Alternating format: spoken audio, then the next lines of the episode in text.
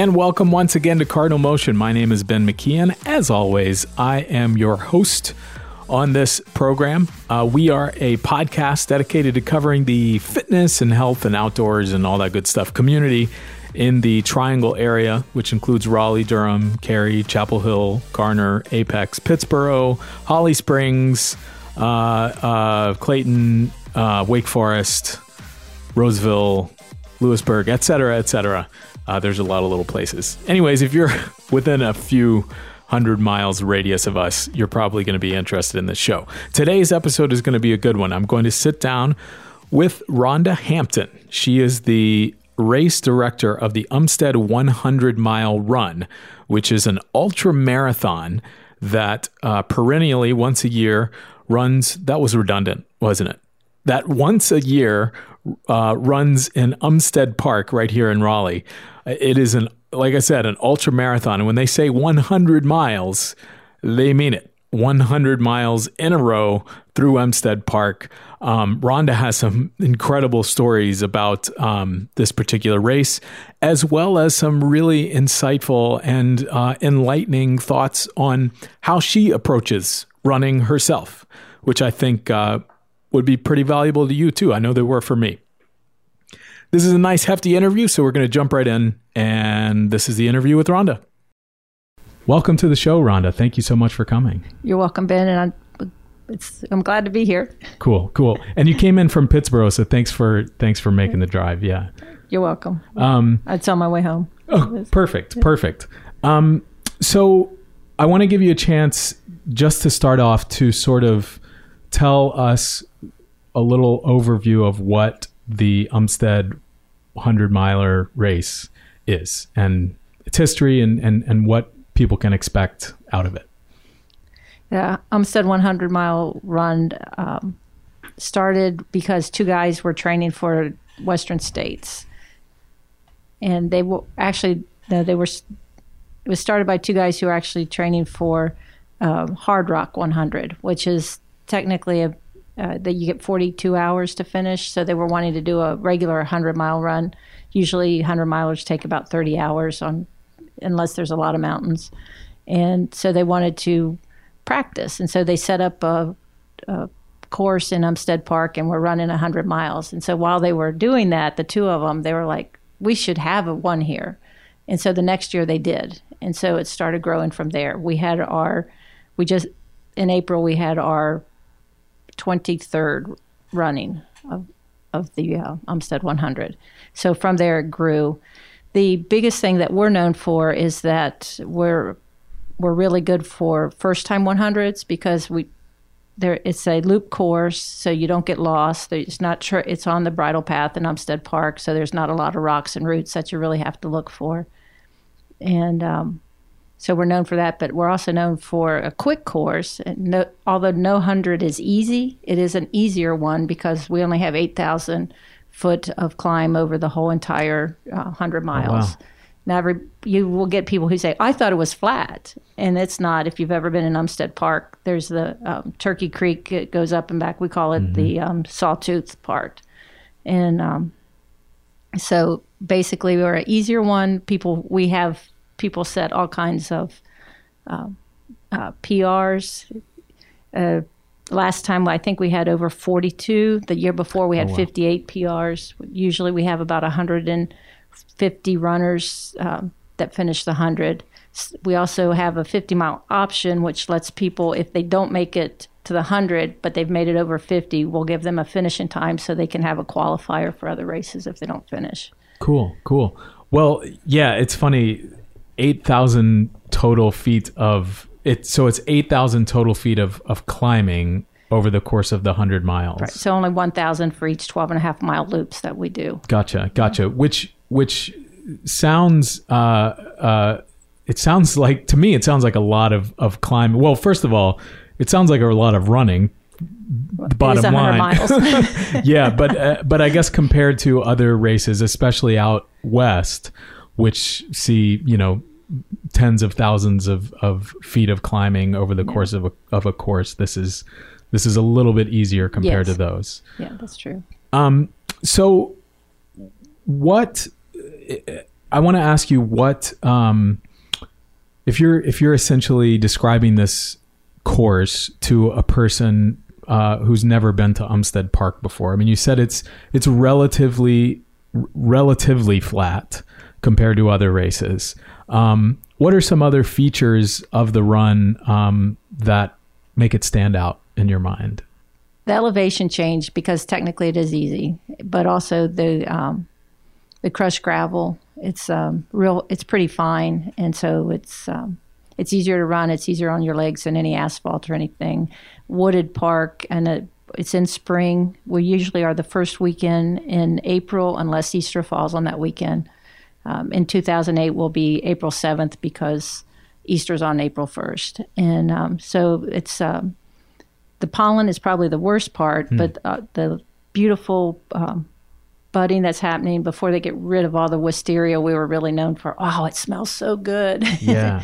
but um, other other things is not getting lost, as I mentioned mm-hmm. earlier, and um, and there's a out and back. It's kind of like a um, a lollipop course, mm-hmm. and uh, so you get to see the people in front of you and behind you, so you're not always alone. But there's some parts on um, the Turkey Creek Graylyn section where you're alone too. So it's not being with two people too much, and but you also get to see people if you are more lonely. Some of our strength as a race is um, not so much the course, but our volunteers. We almost have one volunteer for every runner. Wow! Uh, so we we have 250 runners overall, and we may have 300 volunteers. We have um, pacers that can will go. We have volunteer pacers that will actually go with the runners at night. They can after 50 miles they can have a pacer, and so a lot of people come without anybody to help them, and so we'll give them a pacer, and so we're known for that. We also, because we only have um, two aid stations, and um, and that's all we have to deal with. We can actually help feed the families and crew, and that is not usually something that other races can do. And so people come to us and they're like, "Oh my gosh, you, we we can actually eat. We're the crew," and it, and that's that came out because uh, Blake Norwood, who was the race director, and mm-hmm. Tom Noonan, who is uh, the first aid station two captain, when they would go to races, um, their wives would crew them, but they'd be out in the middle of nowhere. They have no food. Um, they were pretty much counted as second class citizens. And um, they were like, this won't happen at our race. And so we take care of the crew and the family. That is really, really unique. I have a friend, like I said before we started recording, who's an ultra runner, and his, I don't, frankly, I don't know how they stay married because of this, but his wife is sort of his crew chief when he runs ultras. Um, she has this uncanny ability to not divorce him after a race. Um, but they, she says, you know, I mean, he he loves doing it in the way that ultra runners love doing what they do. I think there are moments in the race where he feels he always feels like maybe I shouldn't have done this. Um, but uh, she she she hates her job as a crew member because it's it's so grueling. It's it's emotionally and and just being on top of her game is almost as physically challenging as it is uh, him running. Uh, the fact that it is that the Umstead race is a loop course does that does that sort of ease the burden on crews as well? Can they can do they need to stay um, step and step with with their runner, or can they kind of post up in one p- spot and wait for the person to, to come past? Uh, most people s- set up in one spot and wait for them to come past. It's usually with a 12 and a half mile loop, it's anywhere from two and a half, depend, considering how fast somebody is, to three to four hours, however late in the race. But we also have three places where, as the runner goes by, we can send text messages so the crew kind of knows where they're at gotcha. and how they're pacing for all the way through the race. That's really cool. I think that um, in that way, it sounds like it's not only good for a uh, a beginning ultra runner, but also for a beginning crew as well we're known for uh, first time ultras, and um, we have a crew meeting uh, after the race starts, and we'll go through and we'll talk about all the different ways that they can help their their runner make it. Our whole philosophy is that it takes the all of us to get the runner through their first 100, and so we try to get the crew and the family all on board with us. And if they have issues or they worry about their person as they're going through, they can come and ask us questions.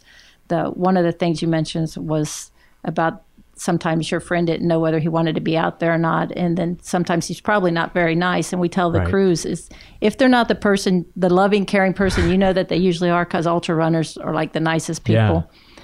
they need food you know they need something if they're not who they normally are something's wrong and you need to find out what it is and Right. it's usually so you ask all these embarrassing questions like when did you pee last what color was it i'm sorry Right. No, no, no. Yeah, that, it's it's you know, relevant. but there's all these things. It's you know, um, do they have enough jackets that they're taking with them? You know, you have to lead people through if they've never crewed before. They they see them going downhill and they don't know what to do or how to stop it, and we try to help them to stop it. That's that's really cool to have that that resource because as as I've heard from my friend, it can be uh it can be grueling on both sides, no doubt. Um, I want to ask a couple more specific questions about the race itself. Um, how many how many volunteers does it take to to put this on? We have a staff of about 50 key staff people that we use. And this past race, I've just been amazed.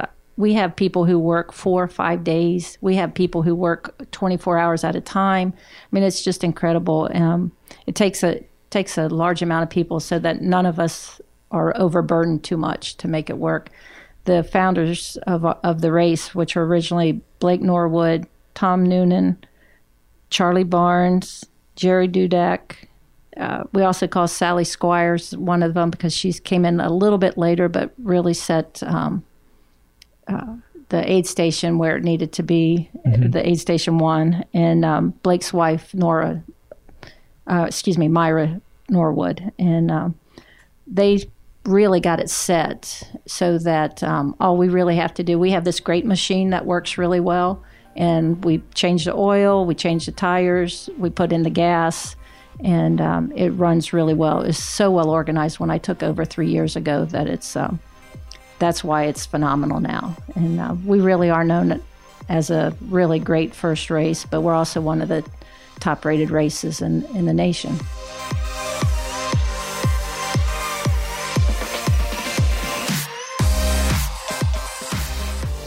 Hey, Cardinal Motion listeners, Ben McKeon here. You've been listening to me talk to Rhonda. A quick message for you. Uh, essentially, only and simply encouraging you to follow us on social media. You can find us on the various platforms, the big three, if you will. On Twitter, we are at Cardinal Motion. On Facebook, you can search for Cardinal Motion and find us and like us, and also follow us on Instagram. Uh, I am a professional photographer by trade, and if you hadn't gleaned that from the many times I refer to it on the show, but anyways, I, I try to bring some of that uh, expertise to the table when I post Instagram photos. Um, I'll be honest, there's not, it's not like I'm posting every single day, but anyways, uh, follow us on there. It's kind of cool to interact with uh, photos and such. Anyways, that's enough of me. Back to the interview with Rhonda Hampton. I, I'm curious how how you got into this. Are you an ultra runner yourself? i am an ultra runner Do you run the the Umstead 100? I ran it twice, and then after I started uh, being trained to take over, I was told I'm not allowed to run anymore. Gotcha, gotcha. So, how does uh, I, I'm sure that it's different from person to person, but how do how did you get into ultra running in the first place? I have a friend, Sally Squire, who was also the aid station captain, and um, I had been running marathons. I really don't like marathons because you have to do w- work too hard for too long. Uh huh. And so with the uh, ultra running is like a fast hike for me. I'm more uh, back of the pack, and um, so again, the, the main thing about ultra runners is all runners are nice, but the further they run, the nicer they are. So ultra runners are ultra nice, and the community of people that you meet just pulls you in. If you like endurance at all and you like challenging, um, I kind of like to know where it, do I become a baby so that I can learn ways to not to be a baby. And um, I've had a fairly easy life, and this is one way that I can challenge myself to learn survival skills for when life isn't good. And I, I see ultra running as that. So that's why I kind of enjoy it. I I don't know how, exactly how I got in. I started, I saw, met Sally at this race, a 5K, and we had both run beforehand, and we were. So we're, I, am running down 5K, stretching out, striding out to the finish line. And all of a sudden, I hear something behind me, and I'm like, "Who's passing me this close to the finish line? This is kind of silly because I don't pass people close to the finish line because they were mm-hmm. there first. And that I sped up a little bit, and then that person sped up a little bit, and then I sped up a little bit more, and then the line came up, and we both reached, and we looked over, and here's these two old ladies looking at each other. so we started laughing, and a few weeks later, I was training in at Lake Johnson, and she was there, and I ran one of the loops with her, and she goes, "Well, just wait till you run your first 50. And I ran the second loop, and she goes, "Just wait till you finish your first hundred. And like, can I do the 50 first? And uh, it kind of took off from there. Gotcha. Well, to go from 5k from 3.1 miles to 100 miles is i'm sure how much time was there in, in between there? Because I, I doubt that 100 miles is something that you can just kind of say all right next week i'm gonna run 100 it's kind of just marathon training with a little bit more. It's all um, once you can keep 25 miles kind of under your feet that you can do it all the time it kind of falls in. The mo- most important trainings at the beginning and getting used to time on feet and being on your feet a long time. But once you get that in, it's kind of easy to keep there. And um, my base, even when I I kind I worked pretty hard on Umstead 100 from January to April, but I try to keep a 20 mile base. So no matter what I'm doing, I could just go out and do 20 miles mm-hmm. and um, without any residual. And um, if you keep that, you can build up to 100 fairly quickly my real philosophy is if you can run one mile, you can run two. If you can run two, you can run four. If you can run four, you can run eight. If you can run eight, you can run a half marathon. If you mm-hmm. can run a half, you can run a whole. If you can run a whole, you can run 50. And I know by experience, if you can run 50, you can run 100.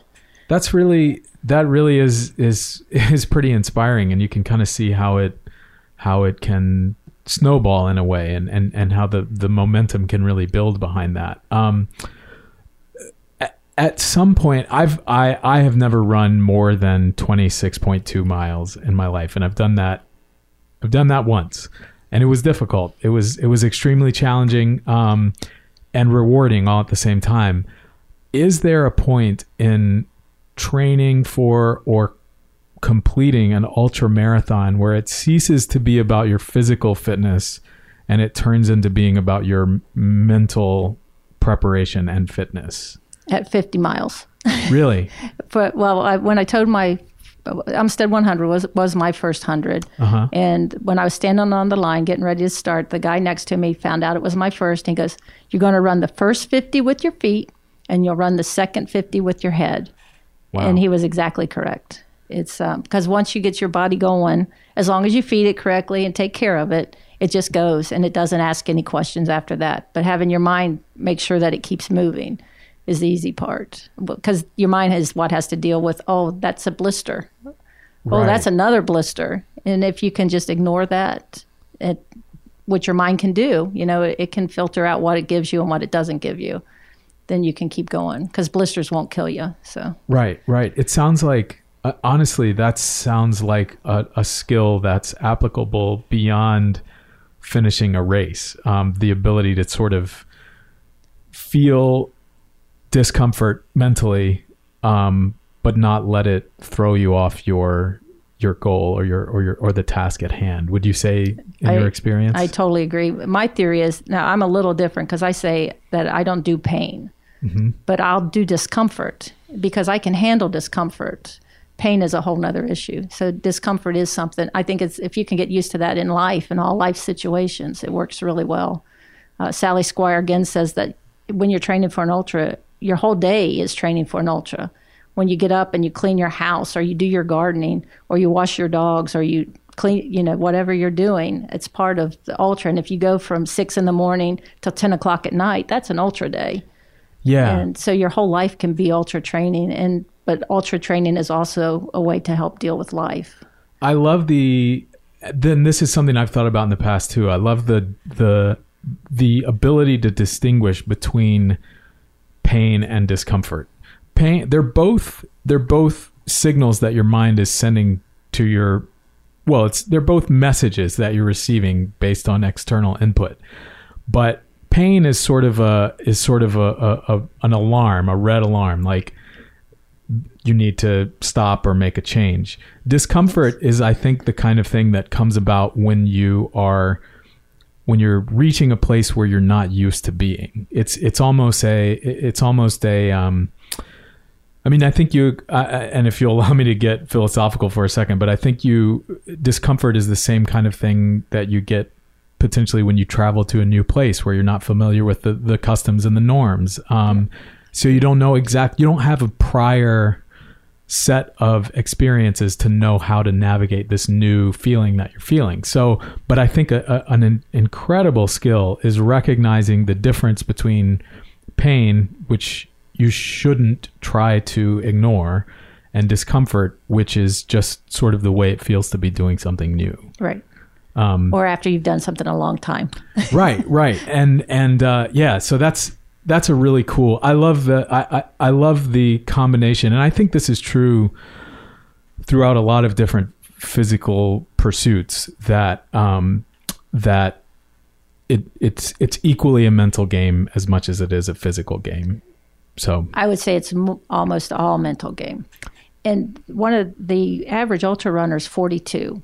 That's interesting. And I and the other thing with ultra running is male and female age is all equalized. You can have female runners who win races with with mm-hmm. both gender genders, and you can also have um, people who are 40 and 50 win ultra runs as opposed to being 30, and it's because it's more mental and the older you are, the more experiences you've had that you can deal with the mental things that happen.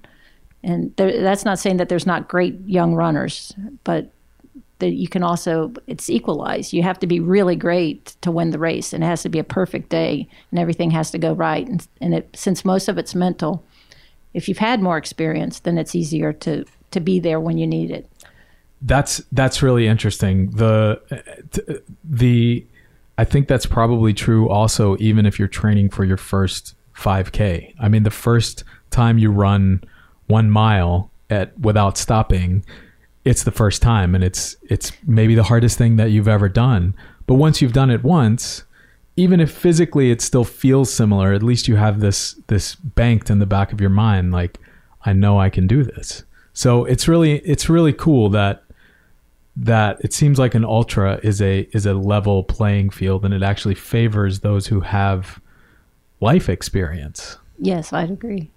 Um, well, that's really cool. Thanks for indulging in that little philosophical detour there for a second. Um, but it, I kind of feel like ultra runners are also philosophers. you spend nature. a lot of time by yourself. You have to do something other than just think, "Oh, that hurts," or "This doesn't hurt," or "Why is that hurting?" Or right. you know, it gives you time, and it's really you spend a lot of time by yourself even though the really long runs it's nice to have someone there you know to help make it easier. But you do spend a lot of time training by yourself because you have to make it fit into your life. Mm-hmm.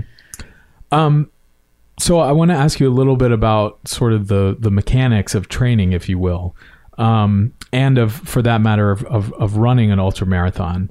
Um, one thing that i'm particularly interested in is when you run an when you're training or when you're running an ultra, you're burning a lot of calories. Um, what do you what do you eat? And I, I guess I'll give this to you in a two part question. What does a person eat during training, as in you know the the three meals or the five meals or whatever you eat a day, and and then what do you eat when you're running that 100 mile race? How does your diet look in those cases? For I think for a lot of ultra runners, you just eat normal food and eat what you want and eat as much as you want or need. Um, the three ultra rules or three rules of ultra running are eat before you're hungry, drink before you're thirsty, and walk before you're tired. Hmm. And I think that's good in life too because you don't really need to do eat a, eat all the time, but you do need to eat before you're really hungry, or then you're going to eat a lot more than you need to. Um, but yeah, so there was a guy in our race um, this year that his name's uh, Mike Smith, and last year he ran his hundredth hundredth at our race, wow. and then this year he ran his hundred and twelfth hundred at our race.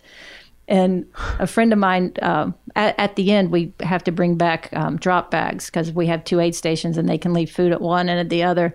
And um, so they brought all the drop bags back, and this guy, Mike, didn't pick up his drop bag. And uh, in his drop bag, he had apple pies, those turnovers, those fried pies, apple, cherry, and had a whole bunch of those in there. And he finishes races in the like sub 24 hours wow. for all of his 112s depending the harder ones of course would be a little longer but he doesn't run them easy. He runs them uh, well. And um, so you know can eat anything. And at our aid stations we have hot dogs hamburgers uh, cherry float or excuse me coke floats cherry pies um, spaghetti pizza uh, depending on the time of day. And then usually at night more people eat the soups and all. But it's all just regular food and normal food. And so if you train on normal food during the year and eating then you can eat almost anything from aid stations. That makes sense. It, it seems like that's the kind of thing that also requires some practice and refining uh, so that you're not introducing something potentially hazardous during a race. The rule is don't change anything, but mm almost everybody changes something, and it, it's really funny. But um, it, it, it can be dangerous to eat things that you're not used to eating. Right. And in in your experience, I, again because I've never run an ultra, this is this is interesting to me. Do you when you're running the race? Do you feel the same sort of hunger that you feel at you know one in the afternoon after you've worked all morning? Or is it or is it more sort of this like biofeedback that you're getting in in terms of your performance and and such? I don't know. Um, i guess i should tr- i guess i should go find out for myself. Well it's funny because sometimes i'm hungry and sometimes i'm not and sometimes i need to eat little bits and sometimes i don't. It just kind of depends on the the terrain or the day if it's colder or if it's hotter. You know, it's just mm-hmm. paying attention to your body and understanding, having done it enough to know what it needs when it when you have certain feelings and when you need to eat certain things. Um, sometimes, like if your hands f- swell up, but you think you've done really well with your electrolytes, and you have to start saying, "Well, maybe I need to do this or that," and try to figure out why it's doing it and why it's not doing it. So there's some problem solving as you go. Um, some days are perfect and you can eat whatever you want, or you don't even have to think about eating. It just all happens and mm-hmm. it's all there. But um, usually you, you know when you get hungry. But again, the rule is eat before you're hungry. So I try to eat um, every half hour, I'll eat a little bit. Makes At sense. every aid station, eat a little bit. You don't want to eat a whole hamburger, maybe eat a quarter or a half. And um, depending. So you, you learn what you need. And the longer you you show your body what you want it to do, it will also tell you what it needs to do that. And um, I can't. I always tell people they'll say, "Well, what do you need to do for this training or that training?" I says, "Listen to your body. Mm-hmm. It will tell you what it needs." And um, not everybody. A lot of people start thinking, "Well, I've heard somebody say this or that," and it's like, "Well, see if it works for your body, but it might not work for your body. You really have to listen and to do that." And yeah, and again, I think that's probably a skill that that comes in handy even when you're not running a running a race. Being that being able to be mindful and and, yeah. and present in your own in your own physical existence. Um, let me see here. Uh, so ultra running is it seems like it's be, it's come from being this really really off the wall esoteric pursuit to it's fairly popular um, in this country, at least, and I'm sure uh, uh across the world. Have you seen the, the, the sort of the the evolution of this sport and the popularity increase over the time that you've been participating in it? Yes, I ran my um, first ultra in 2004. It was JFK, and and then it, it, was a group of people. You would go to a race, and basically just your person, your one crew would be with you. Um, once in a while you'd bring special food or something, but uh, usually not. And everybody was similar, and but everybody liked doing it. Even after the first, they it was something that was very personal and that they wanted to do. And I've seen it go to now more bucket list kind of stuff. And everybody said, "Well, I've done this, so I'll do that." But you can tell the difference between the bucket listers and the ultra runners because bucket listers won't stay long Right. because it isn't it isn't easy. Finishing a hundred does hurt, and afterwards it does hurt. It's not super easy. It's something that you have to really want to be able to do it. And um, everybody, I believe everybody can do it if they choose that they want to, but not everybody wants to, especially after they get a feel for it, a bad feel. right right um so uh i want to uh ask you because you um you see uh a pretty high number of beginning uh, beginner ultra runners what is it like for you as an organizer to be there when someone finishes their first ultra race i mean that has to be a pretty cool thing to witness it's really cool to witness, especially because you know what they're experiencing. And what they are experiencing is the fact that they just realize that they can do anything that they choose to do. And from the planning and the journey, from the first time they decide, hey, I want to do this, through walking across that line or running. Most people run even at the end of the 100. They'll run across that line, and it's just like, I did this. And then from then on, no matter what they run into in life, they can do this because they know that all it takes is the next step. You just have to do it one more time. And they can, and they know they can. And it's just incredible to watch the power that they grab when they do that. And if you get to see them a week down the road or two weeks down the road when it really settles on them, it's really neat to watch. Do you have any uh, recollection of anyone in particular where you who had a pretty cool story that they brought to the table and and and whether it was overcoming you know obstacles or or really seeing them prove to themselves that they can do something they they absolutely thought they couldn't do Almost everybody. yeah Because I mean, it's a long way to go, and it, and, and even though you know somebody else can do it, it takes a lot to believe that you can do it. Um, I had a friend whose husband had run four, and she had crewed him on all of those, and she. Um, do names? sure if you if you Uh, feel comfortable Linda yeah. Banks, and um, she she calls herself that um, she's just the woman who looks like like like the woman behind you in the grocery store line, and she goes, you know, how can how can I do something like that? I said, well, do you want to do something like that? And she goes, yeah. And I said, well, if you want to, then you can. And she started training, having just done marathons, and started working, and she's done two hundred milers since then. And she's written a book about about um, what it she felt and took to do that. And then we had our uh, one of the first time uh, runners this time. Uh, she wrote her her um, race report. Her her name's uh, Keisha. Keisha. Mhm. She um, she wrote that, that these two ladies approached her at Umstead and saw saw her running. And said, "Hey, are you an ultra runner?" And she said, "Ha ha ha, no." and then she goes, "But then it got me on a path." And she's like, "Could I be an ultra runner? Would I fit in?" And her race report was um, Umstead 100. I fit, and she found out on April 2nd this year that she did fit, and she had run. She did run 100 miles, and she was able to do all of this. And but she didn't know she could until someone suggested to her that she could. And uh, so there's a lot of stories. There are so many stories that are like that that people just didn't know that they could do something, and it, all you have to do is decide you want to. yeah that's that's uh that's really empowering to to hear about um uh i, I also i want to ask you if you don't mind sharing how it felt for you when you finished um the first 100 mile race that you ran exactly how I told you. It, Really? I, you cross that line. I mean, as you're going through it, it's like, oh man, one more step, one more step up. I had terrible blisters at 75 miles, and I picked up a, a, a pacer, and he was helping me. And uh, I, I knew I had blisters. He knew I had blisters, and he. Um,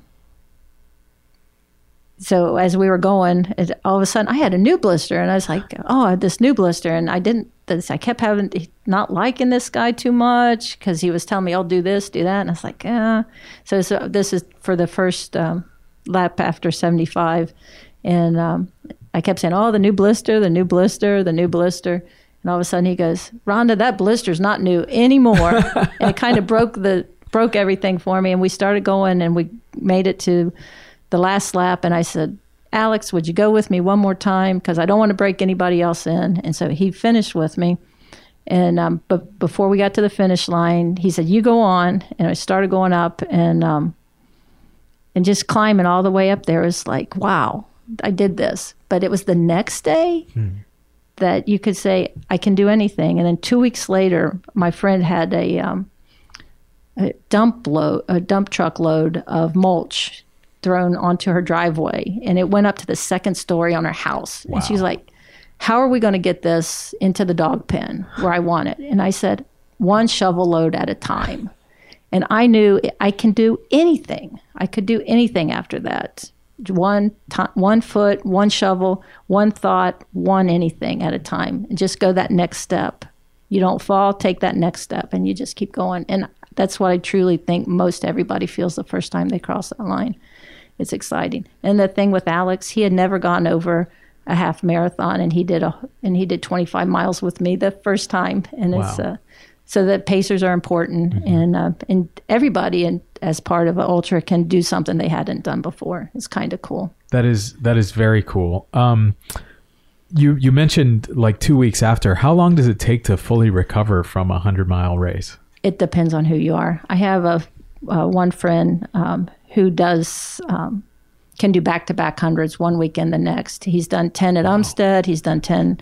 His name's Benny Swenson. He's done 10 at um, Massanutten, 10 at um, Heartland, and 10 at um, Arkansas Traveler, and those are back to back weekends. And That's so it, it just depends. For me, it takes about five weeks to start feeling about normal. Gotcha. Gotcha. That's uh yeah i guess i guess that's that's another instance where listening to your body is is important yeah. Um, and Vinny has like 90 hundreds or more. That is, what is that? 90, 9,000 miles. Worth no, 9, 9,000 mm-hmm. miles worth of, of, ra- anyways, yeah. I'm, I'm a podcaster, not a, not a math person. Sorry. It's um, just crazy as far as I'm concerned. It's a lot of miles. It's a yeah, lot of miles. Yeah.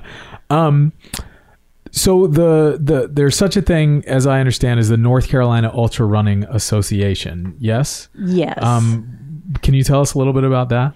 It's technically our board for the Umstead 100. Gotcha. And so it's a limited association, and that uh, board members and the one race that we put off is the Umstead 100. Gotcha. It's um, it was founded more so that so that we could incorporate. We are a nonprofit the mission statement for right. us is to build the ultra community one for a place where people can make the jump from 50 miles to 100 miles but also to build the local ultra running community which is what blake and and the other founders did is that we have one of the most caring and and very large ultra running communities here in uh, in north carolina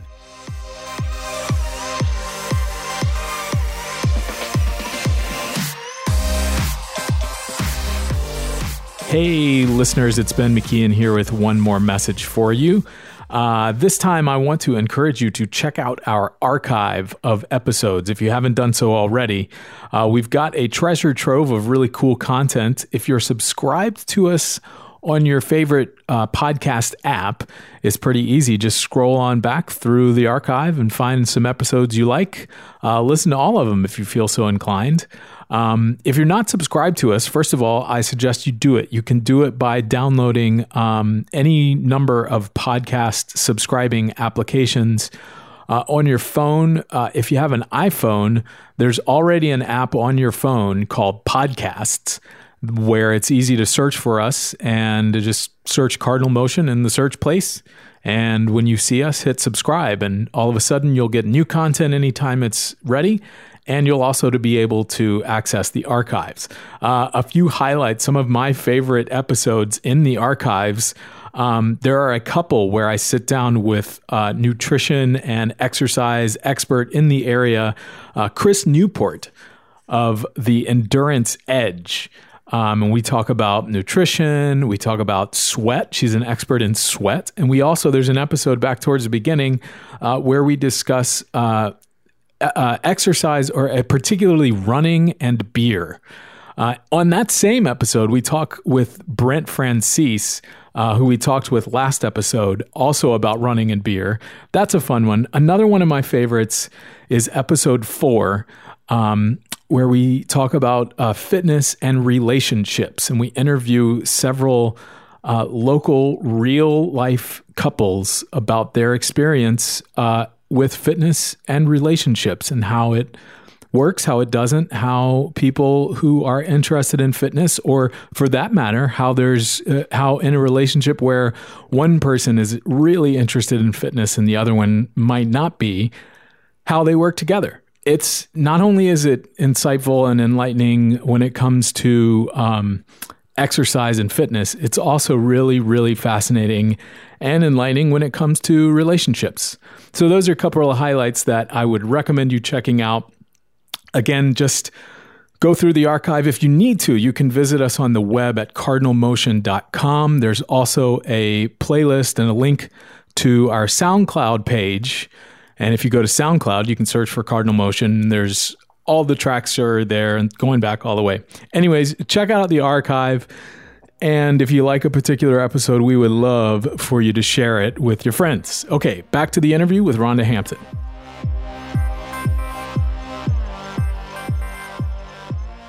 Uh, one thing that I notice about ultra marathoners, ultra runners, is that physically they actually don't l- look quite the same as as a as an elite marathoner.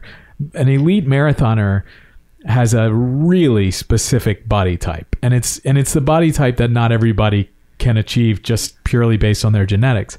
It seems to me that ultra runners um, are a, a little less. Um, how do you how do you put it? Runner-esque. Tiny, yeah, yeah. Is there is there a reason for that? I know you mentioned that for you, it's sort of like a, a fast hike. Does does it feel like you're um, still rather well rounded as as uh, uh, physically speaking when you're when you're running ultras? Well, it, you need a lot of strength, and if you're a little tiny, it's harder to do that. Um, so the smaller you are, the less you have to go over the 100 miles. And I actually think that the smaller you are, the longer it takes to recover body wise because it takes a lot of your body weight. Um, there's a lot of larger men um, that run and they run well because they have the muscle to mass to carry. And then we have there's more that your body carries that you can actually use as you're running to keep going endurance wise. Uh, this i think the slower pace helps it so that you can uh, you go at a pace that you can maintain for longer periods. And i think carrying more weight and a little bit bigger body size makes that possible That makes sense. You you have more fuel to work with. right and Yeah. uh, it, uh, then I guess you have less of the um, quick muscles too, because I would think if you can run 25 miles in two and a half hours, it's it's different. The one thing we lose a lot of volunteers to become ultra runners because when they get out there, they see that everybody looks like them. You know, the, an ultra runner looks like an average person, the Right. same as I was talking about my friend saying I look like the woman behind you in the grocery store. Right. And it's a, we don't look like marathoners, fast marathoners. But uh, the winner of our race this year, um, Olivier Leblond, finished in 1405. And That's pretty fast. Yeah. Yeah, yeah. Our record is 1311 by Mike Morton. He was 40, 42, 44, somewhere in there when he did that. Wow. And uh, How what does that work out to as far as like a mile eight pace? something mile. But That is a that is a lot of eight minute miles to put together in a row. That's pretty incredible. Fast people will say, well, eight minutes aren't very fast. And Mike says, well, do it for 100 miles. And, uh, Right. and that includes going to the bathroom, eating, Right. changing if you need to. Right. Not that he needed to do any too, too much of that at 13 hours, but That's that's uh, that's uh, astounding. It it truly is. Um, so, if you were speaking, I, I love this idea of if you can run one mile, you can run two, and if you can run two, you can run four, etc. If you're talking to someone who is interested in trying to achieve this goal of running an ultra. Um, but who isn't who hasn't ever done one before? And and maybe maybe it's someone who isn't you know running five marathons a year either. How do you get started? Start running. Uh-huh. you know, start i i like to run happy. And if you're happy doing it you're going to do it more. And the more you do it the better you're going the more you're going to want to do it. So i i run happy. Some people run for goals but i like to run happy and i encourage people to run happy and Sally Squire started. Um, she's the one that I mentioned that has run hundreds also at Umstead. Um, she's 74 years old. She ran in this race, was headed for her fourth Umstead. Um, she only made 50 miles this time because the heat got her. But um, she started with making loops around her house. And the yeah. first, um, her husband actually came home and he goes, Has there been an animal running around our house? There's like this trail. She didn't want anybody to know that she was running. She started at 49. Wow. And um, so she started with a mile and she ran a, a mile and, in a race and she swore she would never run again because it was just too hard. And um, so, you know, just start and be happy where you're at. If you don't want to go more than three miles, don't. You know, you just have to see. I didn't like 25, but I really like 50. That's really you know, interesting. So find the place where it fits you. Not everybody can wants to run 50 or can do it easily.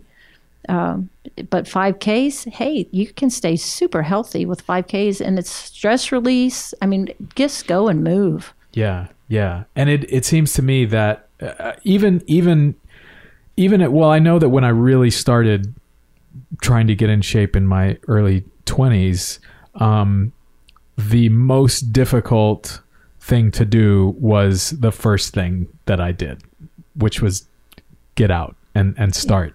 Um, and even when you know, even when I've been when I've fallen off the wagon, so to speak, for a, a few weeks or a few months, it's always that first few steps that feels like, oh, this is going to be hard, but it goes away after a while. Um, I love the idea of of of running happy. Also, um, is that I'm curious what that what that looks like for you. Is that is that sort of just a, a presence of mind that you bring to it when you're when you're running or do you do you listen to music or are you running with someone that you enjoy running with what does it look like to you i like trail running and uh, i went to uwharrie this weekend and i just it's like, wow, this is so great to be here. And um, it can be with other people. I don't listen to music because you miss a lot of the natural music that's out there. And then also, if you have something pumping into your head, you can't be in your head when you need to. I find it as really great problem solving, um, just being able to handle silence, you know, for a while and to be out there. And um, though it's not usually silence. You get to hear the peepers, the spring peeps. You get to hear all of the animals. Um, in the middle of Uwharrie um, 100 mile race this uh, past October, I heard, and I was like, oh my gosh, what, something's dying. And so you run faster. You know, if I hadn't heard that, if I'd had music on, uh, yeah. not that that was great, but it was like, oh, I've never heard anything like that. Go, get out of here. Yeah. So, it's amazing what you, what you do see and hear uh, that you don't normally see in here when you yeah. just get out, you know, a mile or two away from away from your house. Yeah. Um, I I I'm also a a big fan of of trail running. Um, and the number of of deer that I see on the trail is it's it's pretty amazing. It's almost to a point where I see a deer and I'm like, oh, okay, there's there's another deer. Hopefully he runs the other direction. But uh, you don't, you know, if I were just to stand outside in in the driveway, those are not things that I get to no, see. No. Yeah. I look for um, biological gifts when I'm running, and it can um, it can be anything from a deer to a salamander or a lizard. Um, one time I, re- I came up on a wood turtle in, in Umstead Park, and I stopped. And if I squat, squatted down, he would move. If I stood up, he would stop. So we played move, don't move for a while. You know, oh, just finding things out there that are, you wouldn't find anywhere else, you know, and, and you can usually find that on trails. But even running in the city, you can find all kinds of things. Mm-hmm. And um, so it's just, if you're listening to something, you're not as mindful about what's around you. Right. and that's why. And it's not technically safe to run with earphones if you're around cars and such. True, very true. Um, yeah, that's really that's really. What did you you said? Biological Gifts. biological gifts. That's a really cool way to put it. Yeah, I always when I'm running, I I often think of, uh, again to get philosophical here. I often think of how amazing it is that there are so many things alive around you, and there, there's something about the physiological aspect of of more blood pumping through your body and into your brain, and and and, and it sort of awakens you. Um, in a way that you don't get when you're just sort of sitting still.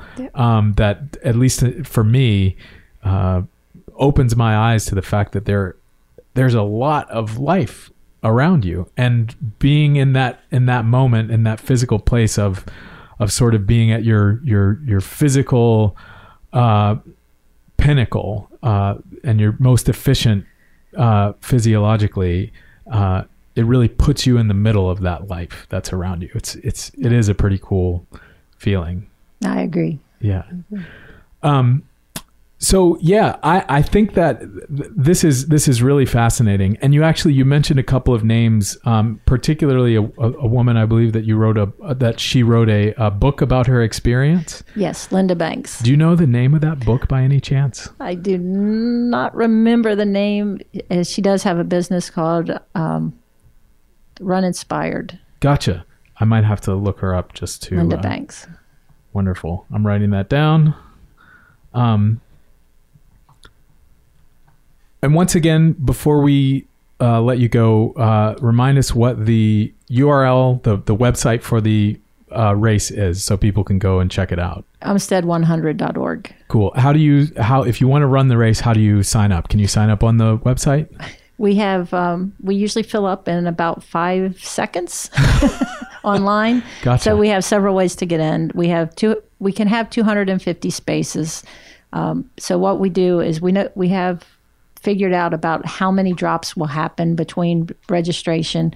So we, we take a, more than that. So we start off with 250 online. So you go through the computer and it's like first hit the button, you get a spot. Um, sometimes people are trying on different computers, so it takes a little bit more than one uh, rep, um, rotation through. And then if there's anything left, we'll do it until all 250 spots are gone. Then we have a 55 hard copy lottery that for two weeks after registration, which uh, this coming year will be September 9th, uh, 2017 for our 2018 race. Uh, and then you fill in a hard copy, send in your entry fee, and then two weeks after the 9th, we pull out, or actually we do a um, uh, unassigned number. Uh, it's a random nu- number generator, and 55 people get in. That way, if people have run our race more than five times, they get uh, their own 10 spots. And if there's more than 10 we do a s- small lottery for that volunteers.